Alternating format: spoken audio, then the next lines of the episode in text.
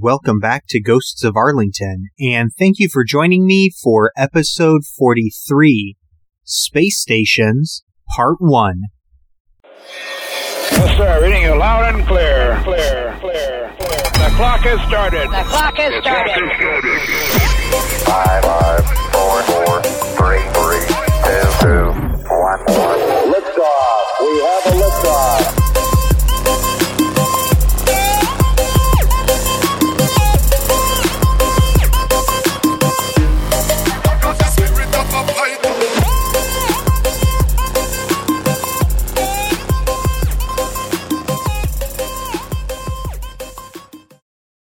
Despite the Soviet Union's failure to put cosmonauts on the moon, the USSR dominated space in the post Apollo 1970s and into the early 1980s with a series of highly successful space stations. The plan was for long duration spaceflight experience to be gained in preparation for a future trip to Mars. The world's first space station, Salyut 1, was launched on April 19, 1971, in between America's Apollo 14 and Apollo 15 missions. It was a simple, single pressurized module, 50 feet or nearly 16 meters long, and was equipped with two pairs of solar panels, which extended from the rear instrument compartment and from the forward of three workstations, respectively. It was built to dock with a Soyuz spacecraft. Back in episode 61, we caught up with the Soviet space program and I briefly talked about its newest spaceship design, the Soyuz. The first Soyuz flight was in 1966, and though it had undergone some modifications and improvements over the years, the Soyuz is still what Russia uses today to ferry people into space. Despite a few early tragedies that cost cosmonaut lives, Soyuz is widely considered the world's safest, most cost effective human spaceflight vehicle based on its unparalleled operational history. The current incarnation, Soyuz MS, has been in operation since 2016. Salyut's docking and transfer section led to the first workstation and large work compartment, 13 feet or 40 meters long and wide. At the rear was the propulsion system, which housed the maneuvering engine.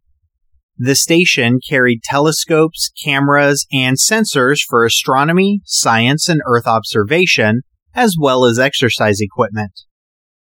Just after its launch, Salyut's first assigned crew attempted to enter the space station, but when Soyuz 10 failed to achieve a hard dock, their mission had to be abandoned and the cosmonauts returned to Earth. The next crew was launched in Soyuz 11 in June 1971, and they were able to successfully dock and enter Salyut. The cosmonauts, Grigory Dobrovolsky, Viktor Patsayev, and Vladislav Volkov, became the first residents of a space station. Their announced mission was fivefold First, checking the design, units, onboard systems, and equipment of the orbital piloted station. Second, testing the station's manual and autonomous procedures for orientation and navigation, as well as the control systems for maneuvering the space complex in orbit. Third, studying Earth's surface geology, geography, meteorology, and snow and ice cover. Fourth, studying physical characteristics, processes, and phenomena in the atmosphere and outer space in various regions of the electromagnetic spectrum. And fifth, conducting biomedical studies to determine the feasibility of having cosmonauts in the space station perform various tasks and studying the influence of spaceflight on the human organism on June 29th, after 23 days and 363 orbits of Earth, their mission was cut short due to a problem aboard the station, including an electrical fire. The crew transferred back into Soyuz 11 and re entered Earth's atmosphere. The capsule parachuted to a soft landing in Kazakhstan, but when the recovery team opened the Soyuz 11 hatch, they found all three cosmonauts dead in their seats. An inquest found that a pressure relief valve had malfunctioned during re entry, leading to a loss of cabin atmosphere. The crew was not wearing pressure suits, and it was decreed that all further Soyuz missions would require them. The Soyuz 11 crew are the only people to have died above the Kármán line, the spot about 62 miles or 100 kilometers above sea level, which was designated as the beginning of outer space in the 1960s. After the accident, Salyut 1 was remotely moved to a higher orbit to avoid orbital decay and in the hopes that another crew could be sent. In the meantime, Soyuz capsules were being substantially redesigned to allow pressure suits to be worn during launch, docking maneuvers, and reentry. The design took longer than expected, and by September, the station was running out of fuel. The decision was made to end the station's mission, and on October 11th, the main engines were fired for a deorbit maneuver.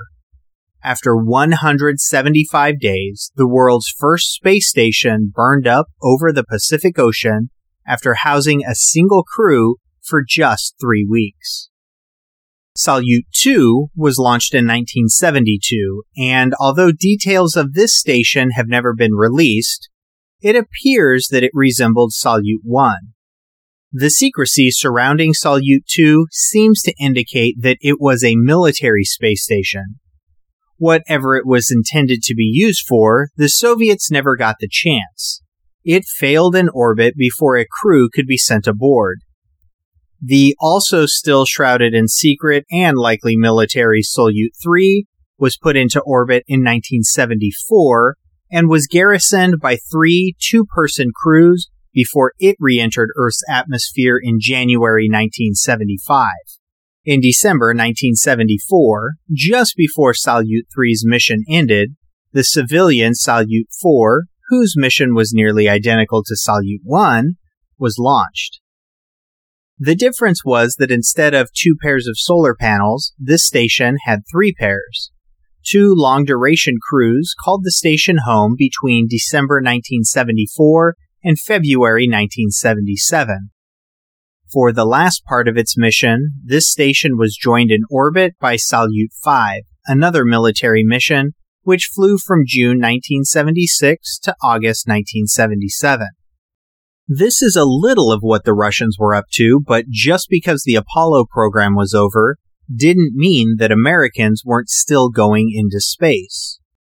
While the Soviets were launching Salyuts, NASA had its own space station in the works, one called Skylab.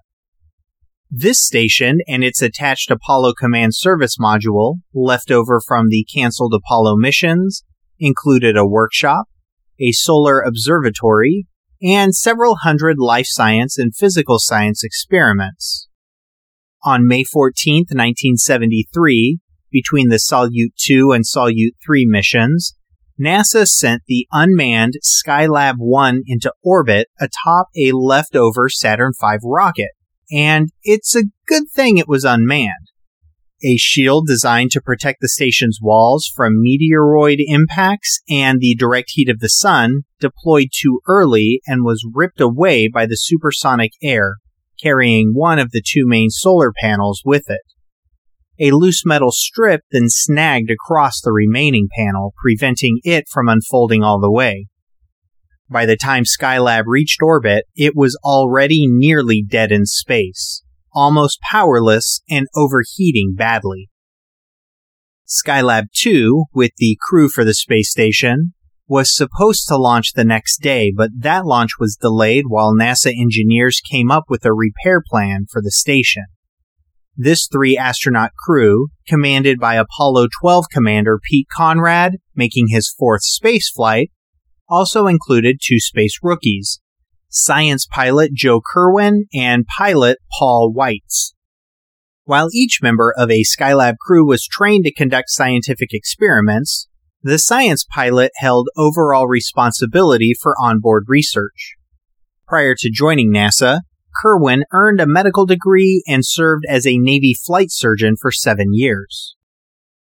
there would be a total of four Skylab launches.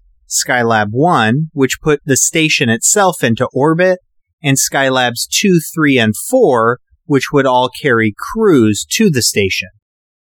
Miscommunication about the numbering system resulted in the mission insignias for the crewed flights reading Skylab 1, Skylab 2, and Skylab 3, respectively, even though they were really Skylabs 2, 3, and 4.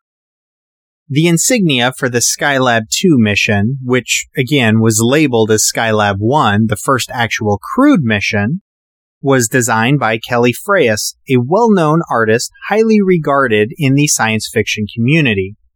The patch features Skylab above the Earth with the sun in the background, eclipsed by the Earth. The upper left quadrant of the emblem reads Skylab 1, and the lower right quadrant lists the crew members.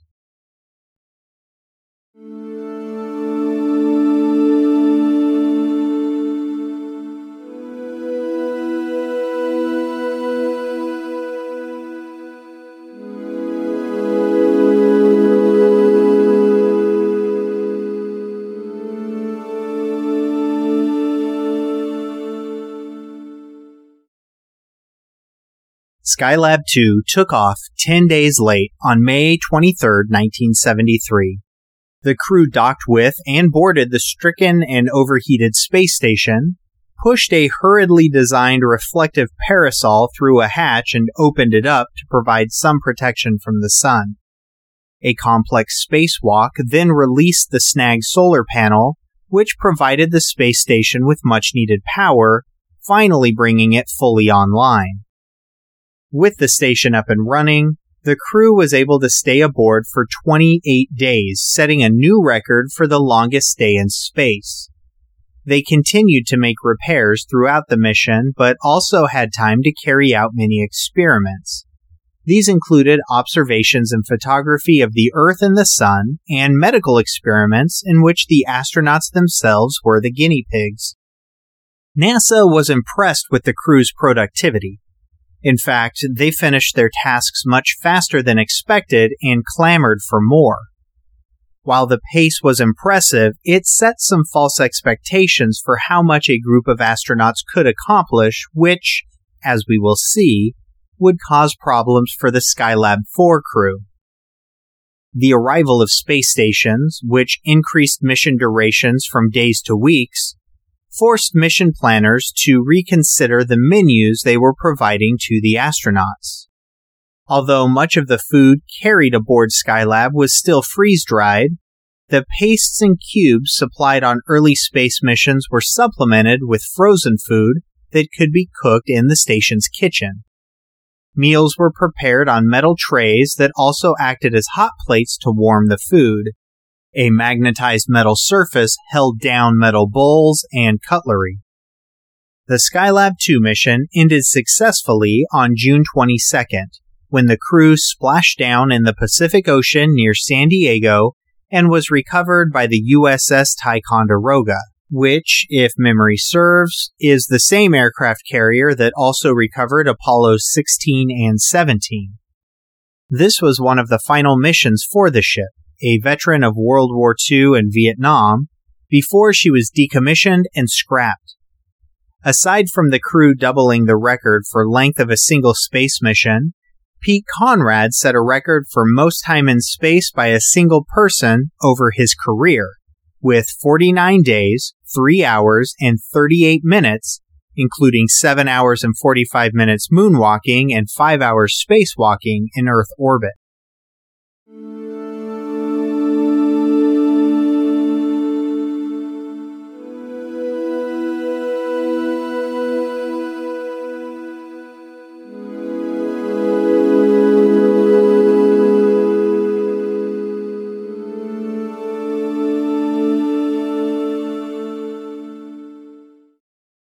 Pete Conrad, the man who had now spent more time in space than anyone else, was born into a well to do real estate and banking family in Philadelphia, Pennsylvania on June 2, 1930, but the family's fortune was wiped out by the Great Depression. His father was adamant that his son be named after him, but his mother very much wanted to name her son Peter. In a compromise between two strong willed people, the name on Conrad's birth certificate reads Charles Conrad Jr. with no middle name. But to his mother and virtually all who knew him, he was Peter. In 1942, the family lost their manor house home and moved into a small carriage house paid for by his mother's brother, Egerton. Eventually, Charles Sr., broken down by financial failures, left the family. Conrad was very intelligent but struggled in school because of dyslexia, a condition little understood at the time. Despite losing the family fortune, he was still able to attend the private Haverford school that many Conrads who came before him had also attended, again thanks to Uncle Egerton's support. He was expelled from the school after failing most of his 11th grade exams, but his mother found and enrolled him in the Darrow School in Lebanon, New York. He had to repeat the 11th grade, but while at Darrow, he learned how to apply a systems approach to learning and excelled academically. So much so that when he graduated, he was accepted to Princeton and was awarded a full Navy ROTC scholarship. Beginning when he was 15 years old, Conrad worked during the summer at Paoli Airfield in Paoli, Pennsylvania, and began bartering odd jobs here and there for occasional instructional flight time. He also began learning airplane mechanics.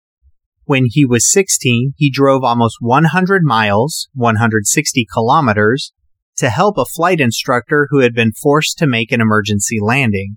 Conrad repaired the plane single handedly.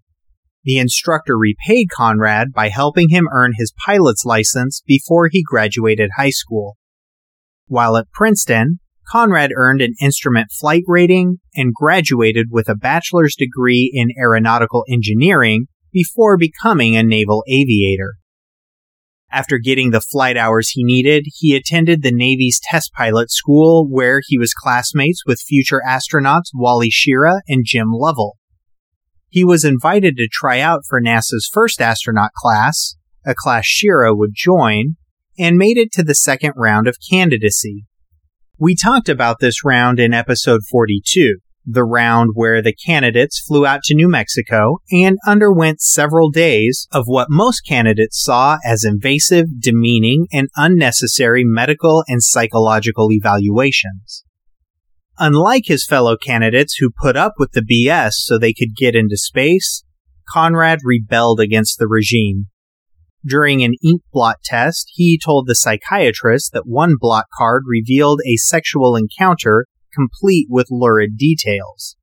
When shown a blank card, he rotated the card, pushed it back, and replied, It's upside down.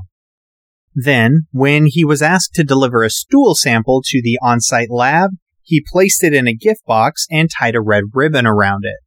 Eventually, he decided that he had had enough. After dropping a full enema bag on the desk of the clinic's commanding officer, he walked out. His initial application to NASA was denied with the notation, quote, not suitable for long duration flight.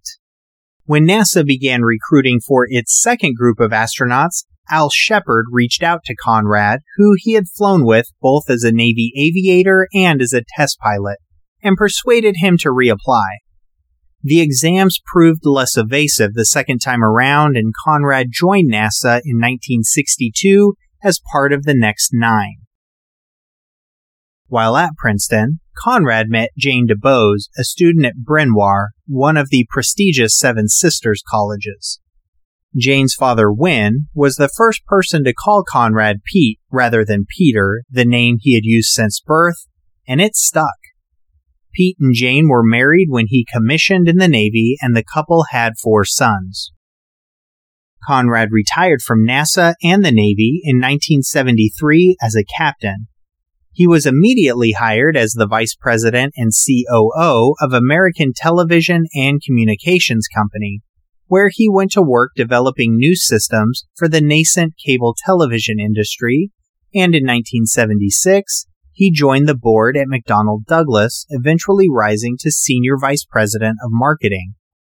On February 14, 1996, Conrad was part of the crew on a record breaking around the world flight in a Learjet owned by cable TV pioneer Bill Daniels.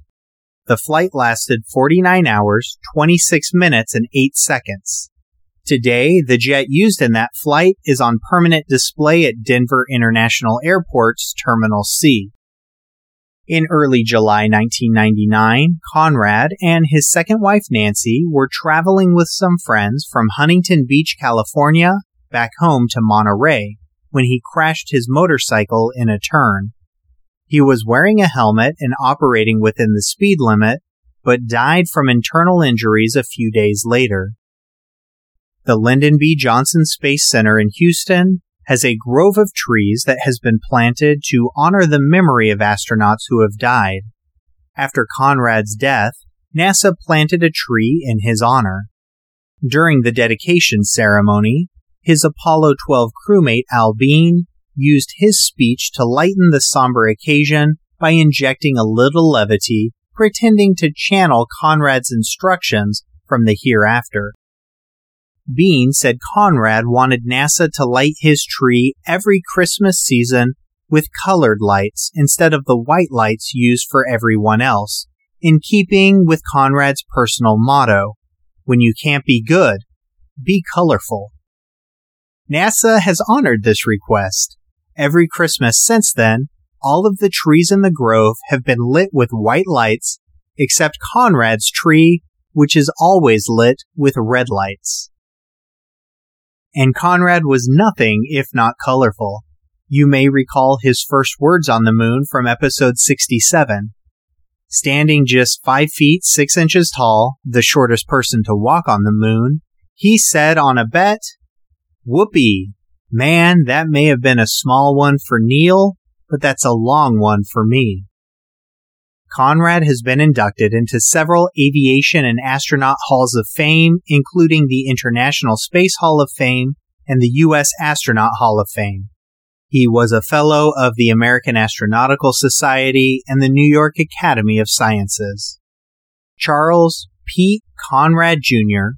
was buried with full military honors at Arlington National Cemetery in Section 11, grave 113 3 with many Apollo era astronauts in attendance. The front of his non standard headstone reads Captain, United States Navy, an original.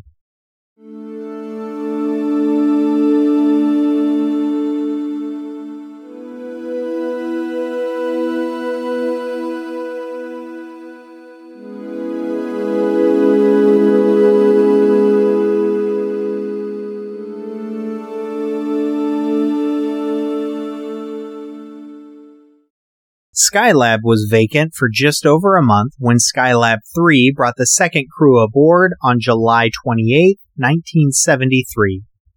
Because of the diligent work of the previous crew fixing up the damaged space station, Commander Al Bean, science pilot Owen Garriott, and pilot Jack Lousma had more time to focus on experiments and observations of both the Earth and the Sun. Skylab 3's mission insignia featured Leonardo da Vinci's Vitruvian Man as its focal point, representing the mission's medical experiments.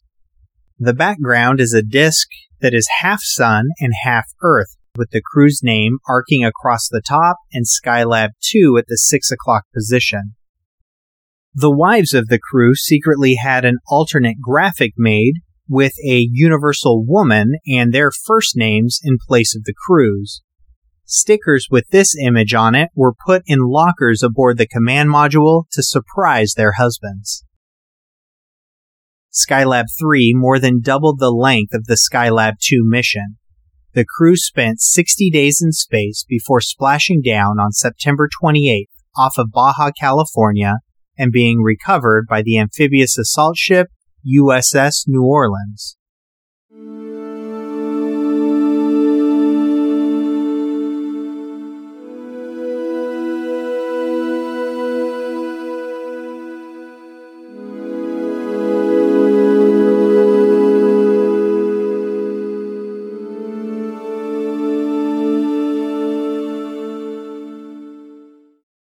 The final Skylab crew arrived aboard Skylab 4 on November 16th.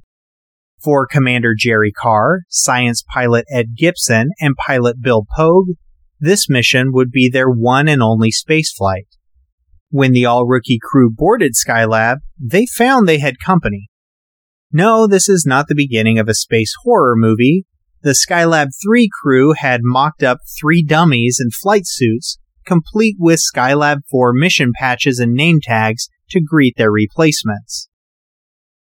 Things got off to a bad start for Skylab 4 when the crew tried to hide that Bill Pogue had an early bout of space sickness from flight surgeons back in Houston. This fact was only discovered when Mission Control downloaded the day's audio logs. Chief of the Astronaut Office Alan Shepard reprimanded the crew for the omission. The crew also had problems adjusting to the same workload level as their predecessors while getting everything set up in the workshop.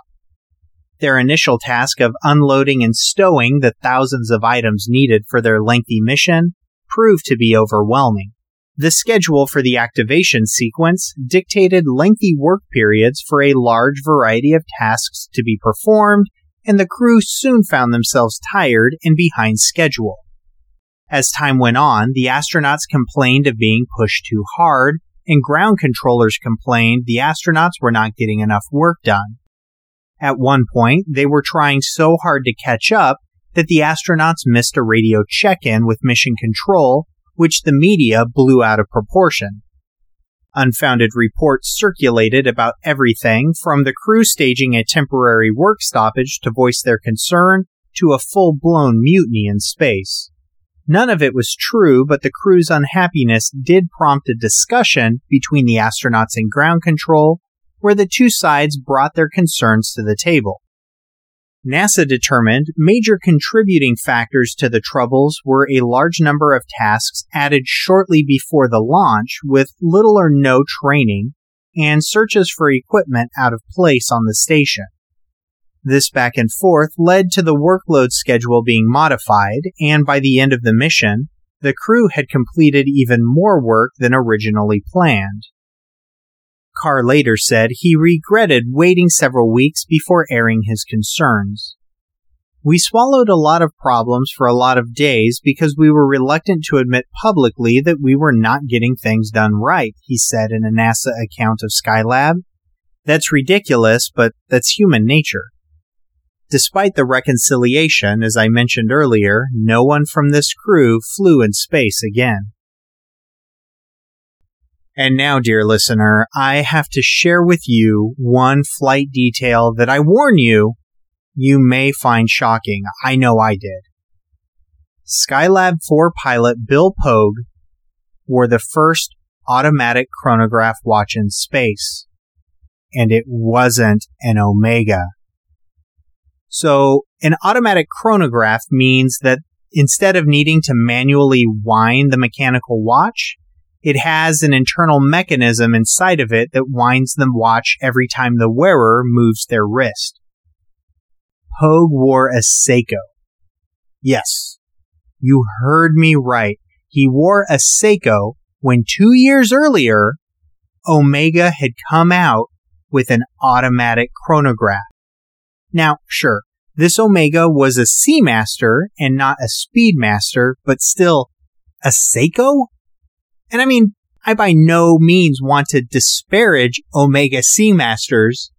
I have a Seamaster Aquaterra. It's what I wear because I can't afford a Speedmaster.